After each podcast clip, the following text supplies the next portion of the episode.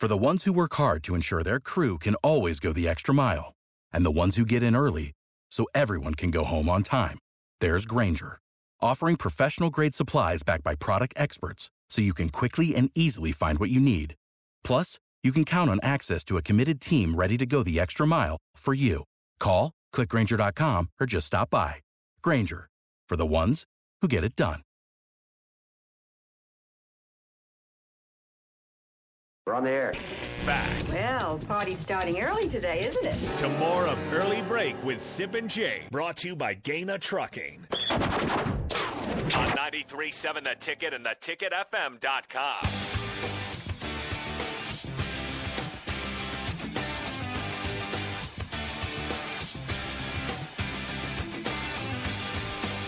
It is time to chat with Husker Online, Sean Callahan. Good morning, Sean. Thanks for joining us. We just talked the entire first segment about the sellout streak is officially continuing for Indiana this Saturday, 6:30 kickoff at Memorial Stadium. I, I'm curious, Sean. You know, I- it all. I think it depends how Nebraska plays the next few weeks. But do you believe this would be something that Nebraska struggles to get sold out the, the last three games of the season beyond Indiana, or or do you believe that it will take care of itself, Sean? I think it will take care of itself. I mean, Wisconsin and Minnesota alone, um, you know, they're they're going to travel some fans here too. Um, you, you would think so. I I don't see those being an issue. Illinois would probably be the one I, I'd zone in on, and, and um, you know that's over a month away. Um, but yeah, Trev Alberts announcing yesterday Indiana sold out, and um, I think it's a big deal. I, I know there's some, especially it seems like some fans that just kind of want to see this thing go away, but it really is a strong statement about why this program is special and, and, and where it's at when a state, you know, under 2 million people can fill up a stadium every single week since 1962. I mean, you're talking, you know, if you just took the state's population, it's um, less than one out of 20 people um, is in that stadium on a Husker Saturday, which is just remarkable when, when you put it in, in, in, in those terms any in you know puts Nebraska in conversations around the world. I've done an interview in India with the guy um, in the sports world there about the Nebraska sellout streak and just how they were mesmerized by what it meant and, and how many people go to these games in a state of this population. So, um, I, yeah, I think it's a big deal and, and it's going to be interesting to follow.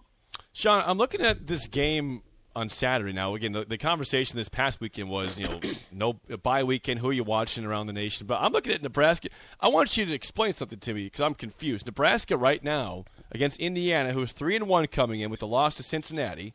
Nebraska's one and three with one win against North Dakota. But Nebraska right now, as of this moment, is a five and a half point favorite. Can you explain that to me, Sean? I'm confused. I'm really Yes, confused. it, it's interesting in the sense that you know Cincinnati or um, Indiana played a road game last week. They played, they played a good team last week. Um, but you're right. I mean, everything on paper would suggest they they should be the favorite. I mean, they beat Illinois. Nebraska hasn't beaten Illinois in a couple of years. Um, they they beat a pretty good Western Kentucky team. I mean, that was a Western Kentucky team that last week won 73 to nothing over Florida International. Um, you know, so there, there's a there's a lot there that they've put together. And Tom Allen is a good coach. I know they had a rough year a year ago, but um, you know he is one of the better coaches in the league with way the way he's turned around Indiana as a member of the Big Ten East. Um, so his program is strong, and, and he's proven that there over his time. Uh, but I, I think being at home, there's some advantages at least they they think for Nebraska coming off a bye week. Um, but it is it is one of those that caught my attention. I told Sipple though Sunday, I go, I bet Nebraska is still about a three point favorite. I think that's what it opened at, and, and what's it did. been more surprising Yeah. that it went It's up. jumped. Um, I, I didn't expect it to get up to about. I think it got up to six and a half, Jake. I believe you're right. It's five and a half as of right now. But yeah, it's crazy. It's crazy. Sean, I don't understand it. I really don't. It doesn't add up. Oh, uh, How does it add up? It, yeah, you're right. I mean, especially the matchup of Indiana's offense on paper. Um, if, if you know they can play 80, 90, 100 snaps like they have all year, that's not a good matchup for Nebraska. This defense doesn't have the depth or the you know at least in the first four games they haven't proven that they can handle that many snaps, and that's how Indiana plays every game. So there's a lot about it. Um, more Nebraska's defense, it just makes you wonder how they're going to stack up because Indiana could potentially hold the ball and, and, and run over run 100 plays in this game. They ran 104 in a loss last week, which I don't think I've ever seen before. Mm-hmm. No, that doesn't happen very often. Sean Callahan joins us from HuskerOnline.com. Sean, what? There's an interesting subplot in this game. Mickey Joseph, twice, at least twice, has talked about having to slow the tempo. He wants to slow the tempo of Nebraska's offense. Whipple, Whipple, Mark Whipple is a high tempo, tempo coach. He loves tempo. What's this going to look like? What's it going to look like on Saturday night?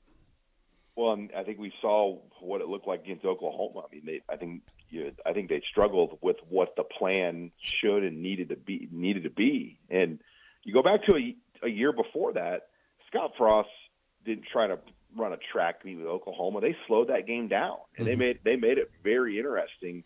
Um, they limited the overall possessions. Um, if you remember, I think the first quarter there were only two possessions in the Oklahoma game a year ago total for both teams, mm-hmm. one and one, mm-hmm. and they were like seven minute seven minute drives at both sides of the ball, and you know they made it interesting. This year against Oklahoma, they they go 14 possessions, and it just you know they weren't cut out for that kind of game. And if Mickey Joseph and these guys want a shot at the job, they understand and know that this four game stretch really will define that. You've got Rutgers next after this, then Purdue, then Illinois. Um, you've got to put together a formula that can help you win. And that's slowing it down right now, running the ball because you've got a good running back, and they think Gabe Ervin's pretty good too. But Anthony Grant is a piece that you want to use, and he can make that offensive line look better um, because he makes guys miss. And Ameer Abdullah used to do that here. He made guys miss and made the offensive lines always look better, even than they were. And there were some good offensive lines back then too. Uh, but then that helps your defense. You don't want that defense out there in this game um, 80, 90, 100 plays. Sean, Bill Bush says he wants to simplify things defensively for Nebraska. I'm curious to the common fan watching from the stands or on their TV. It, can is that obvious to see it? What does that even look like to simplify the defense to a fan, or is it just strictly terminology for the defenders and everything? I just think it means getting the call in quicker and going. Uh, but Indiana's going to go quick. Um, you can't run 104 snaps in a loss without going quick. Um, so you, you've got to have a defined call sheet and go with it. You can't sit there and try to and try to have the perfect call every single time because that's when you're going to get caught flat-footed. That's when you're going to get caught not ready to go, and and that's what opposing offensive coordinators had been doing in Nebraska. They they had been really getting them crossed up before the snap, and a lot of times they weren't ready to go. And um, you saw it in Ireland start to happen right away, and some of the players kind of brushed it off or protected the coaches in that sense. But Chinander took full blame for the defensive guys not being ready um, because he just, you know, was trying to get that call in to match up the personnel, and it just, it just, there wasn't a very good flow to it, and I felt like it was being strategized against Nebraska because people knew that's how they like to play defense. Sean Callahan joins us from HuskerOnline.com. Sean, there's a, some, I would say, some minutia in terms of changes on the depth chart. Um, Omar Brown is listed number two at nickel, behind Isaac Gifford. Um, DeShon Singleton, I don't know. I, I guess he, he's listed number two behind Myles Farmer at one safety. They got Chris Kolarevic now listed as an inside linebacker behind Nick Henrich how much does do those things matter? And do you anticipate a lot of personnel changes as we go forward with Mickey Joseph? I think you could see maybe some in the back end. Uh, the Omar Brown one is the one that probably I would lean on um, just to shake it up more at, at the nickel spot. But this thought that they're going to just go host, wholesale young guys, I, I don't see that happening at this stage of the season first of all, there aren't a lot of young guys. They only signed 15 freshmen total on this football team. So we're not talking really a lot of freshmen. Malcolm Hartzog's name is on there. Uh, but Mickey is not going to just mess around with young guys to get him experience because he, he's got a coach to, to win and right. be here. I mean, he's, not looking to get freshman reps uh, unless they deserve to be out there. Uh, but yeah, Kolarevic moving over. I was intrigued that Ernest Hausmann wasn't listed. If that was just an oversight, um, because I, I figured you know he started, he wasn't on there anymore, and I'm like, oh, they might be redshirting him because this is game five. Without the ones like you who work tirelessly to keep things running, everything would suddenly stop. Hospitals, factories, schools, and power plants—they all depend on you. No matter the weather, emergency, or time of day, you're the ones who get it done. At Grainger, we're here for you with professional grade industrial supplies. Count on real time product availability and fast delivery. Call clickgranger.com or just stop by. Grainger for the ones who get it done. now, and uh, he's still on special teams and, and will have a heavy role in special teams. Sean, looking at the Big Ten West in general, I mean, wh- when did Minnesota turn into a juggernaut? Because they're 4 0. They blast Michigan State on the road 34 to 7 on Saturday. They have a top five offense and defense right now, I believe, in college football. I mean, are are they for real? Can can they contend in the Big Ten with the with the big boys, or what do you see with them right now? How, how when they become this juggernaut team? I'm going to throw another stat out on Minnesota too. That's interesting. Okay. Their quarterback Tanner Morgan is 31 and 12. 31 and 12 as a starter. Wow. I mean, yeah. he's got he's got like whoa you know that's an. I mean, he's he's going to push. Now he's going to win 40 games, but he's going to be close to a 40 game winner. How about that? As a starting quarterback, which is remarkable. That's like Tommie Frazier career numbers, and I don't think anybody would ever regard him as like a 35, 40 game winner at quarterback. But I think the steadiness he brings. He's not an elite quarterback, but he's a very, very good quarterback that manages the game, and they always have a good offensive line, and they've always had running backs and that's what always impresses me about Minnesota. Every time you're like, oh, he's finally gone, they're going to drop off at running back, or he got hurt, they're going to drop off. Their running back play has consistently been really good, and now they've got Mo Ibrahim, who's you know if they gave a comeback player of the year, would win the comeback player of the year probably in the conference right now. Uh, but yeah, it, it is time I think you start really giving PJ Fleck the due and respect he deserves because – uh, and a lot of people do already, but I, I think some people look at his row the boat and all the other things and, and just kind of chuckle. But he's got Minnesota playing at a very high level. They've got an excellent schedule as well. Um, and beating Michigan State while you see a team like Wisconsin lose to Ohio State, that's big in the East game when you play those East crossovers. They they just gained one up on Wisconsin right there, um, you know, in the crossover areas. And Iowa and Wisconsin have bad crossover draws, and Minnesota's got a much more favorable draw this year. So uh, they're they're they are the favorite right now. There's no okay. question when you look at the West. Um, Minnesota, to me, really controls things at this point. Have you have you seen Wisconsin as vulnerable as they are right now in any recent season, Sean? They they look like a very pedestrian team to me. Well, you know, if you talk to the people that really know recruiting, they they'll tell you that things have slipped there behind the scenes, and the, the, just the overall, you know, day to day management of recruiting and things. But their program and their culture has always kind of overcome those things. And I think some of those things, you know, might catch up to them over time. Um, but you know, they still have a great running back, and they still play physical defense, and they have, uh, you know, good line of scrimmage play like always. But yeah, I think some of the things, and finally they have a really di- they have a very difficult schedule this year, at least in the crossover. And then you know, you thought they had an easy non-conference schedule, but then Washington State beat them. Yep. So, yep. um, you know, that, that there, yeah, there's a lot with Wisconsin that get, gets your attention. I mean, this is that's another tragedy of this year for Nebraska. Is this is a great year for them to make a run or a move in the West, and they've just squandered this great opportunity. I mean, they're they've been favorites now for their first five games, and they're one and three right now.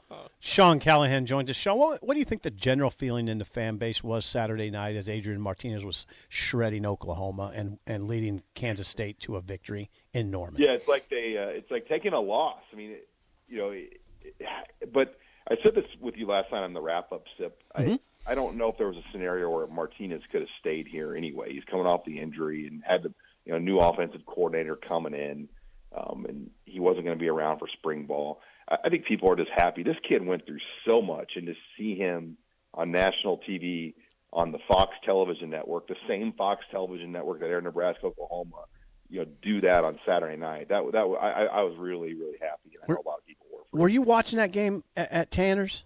Yeah, and the place erupted when he scored. It was all. It was like you you're watching a Husker game. That's And, and by the way, Sean will be at the Tanner's today from 4 to 5 p.m. with DP and J and Old School, so stop on by. Uh, Sean, thank you for the time. We'll see you later today, and we'll talk to you also next week. Thank you, gentlemen. Have a good one. so Husker so Online, Sean Callahan. Nebraska fans cheering for Kansas State. That's that's a sure sign of losing your way. Um, I, that's just saying.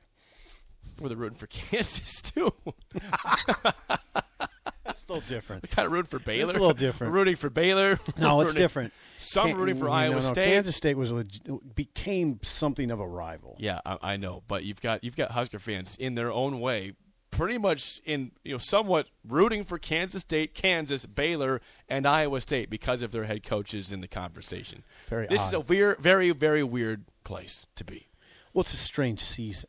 Well, it's been strange for a while. Not just this season. It was strange last year and the year before that. Well, and the year before that. Yeah, but this year It's all strange. Your your head coach and your defensive coordinator were shown the door before mid September. I mean, now you have these now you have these competing sort of competing stories. We're following a coaching search.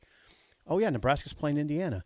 Uh, it's kind of No, This I- is not what players sign up for. This is not what your your your players sign up for. I. I had a friend, good friend of me, big big Husker fan, text me yesterday saying, "Do you want to play golf Saturday?" I said, "Well, I, I got to cover the games." Like, "Oh yeah, I forgot they played this weekend." Like, you got people. You got, you got people that are, are big fans. Just you know, they forgot the season's even going because the coach is already gone. I- what do you? What's the season going to bring anymore? I wrote a column It's amazing. about Dave Aranda maybe being Yeah, a target. you did. in Leipold.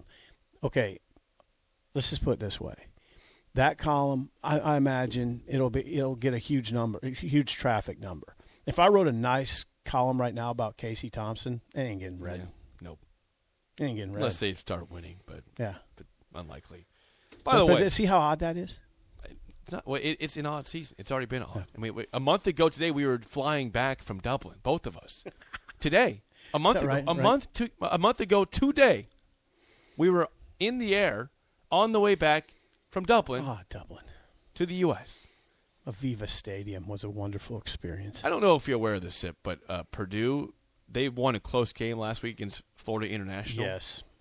Um, or sorry, maybe Florida Florida, Atlantic. Florida, sorry, FAU. Florida Yeah. Atlantic. Florida me. Atlantic. I don't know the status for this Saturday of, of Aidan O'Connell. He did not play in that game. Right. They play at Minnesota. Oh, what? What's? You I don't know the line. okay, guess this. Okay, I don't know the line. number twenty-one Minnesota, Purdue at two and two, uh, 11 a.m. kickoff in Minnesota. Guess the spread as of this very moment. Okay, now. And I don't know if they know if O'Connell's playing or not. I, I can't tell you which way the line's going. Okay, so yeah, you're giving me some hints. no, I'm not. So I don't know if they know. Um, Minnesota ten point favorite. Minnesota 12 and a half point favorites Okay. against Purdue. What would you do there? I'm taking Wait, Minnesota. I, who's who started quarterback for Purdue? If Yeah. Purdue is playing O'Connell, I'll probably take Purdue to cover that. Lose, Okay. lose but cover. Lose but cover. if if if it's not O'Connell, then I would take Minnesota to cover the 12 and a half.